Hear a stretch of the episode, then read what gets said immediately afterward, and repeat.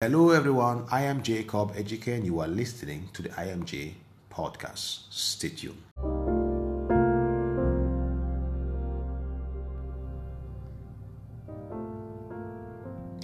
A saving conviction.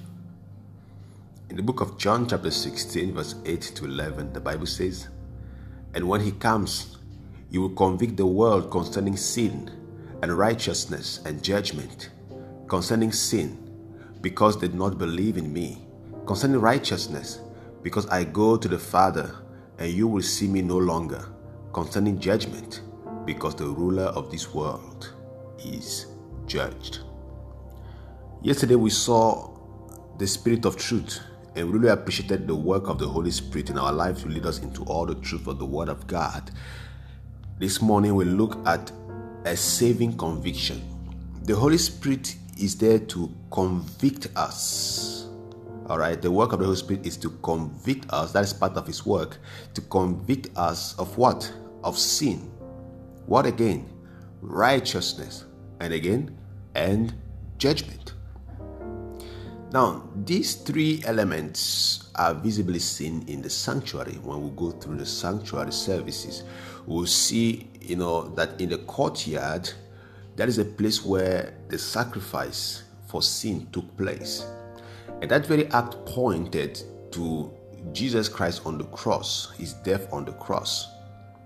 Now, in the holy place, we have three elements. You know, we have the righteousness of Jesus Christ that were revealed in the table of showbread that represent the Bible study, on the altar of incense that represent the prayer, and the candlesticks that represent what? That represent the spirit filled witnessing. So these three elements are the righteousness of Jesus Christ that a believer will experience that are imparted to you, you know, by the power of the Holy Spirit. And all these really exemplify the life of Jesus Christ and show that He's our model today. And when we go into the most holy place, we have something that is very interesting. You know, in the most holy place, we are remembered of the reality of the judgment. Because the high priest only entered there once in a year to the day of atonement to engage into what? What we call the judgment, the investigative judgment. And Christ Jesus is engaging into this judgment on our behalf. So the Holy Spirit is to convict us of the reality of sin by pointing us to the cross of Jesus Christ and make us understand that Jesus has paid a price. He has died on the cross for us. Jesus is the remedy. In other words, we need Jesus to be saved from sin. He will convict us of righteousness.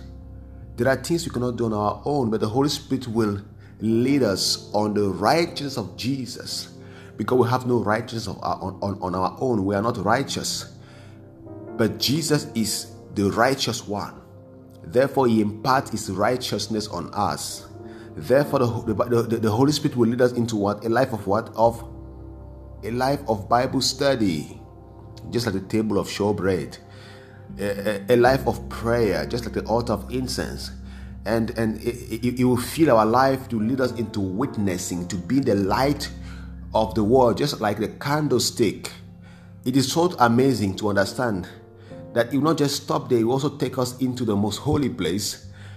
And he's going to teach us the importance of judgment. The time of judgment is a time when we need to have a closer relationship with god the judgment of this world is ongoing. The devil has been cast out.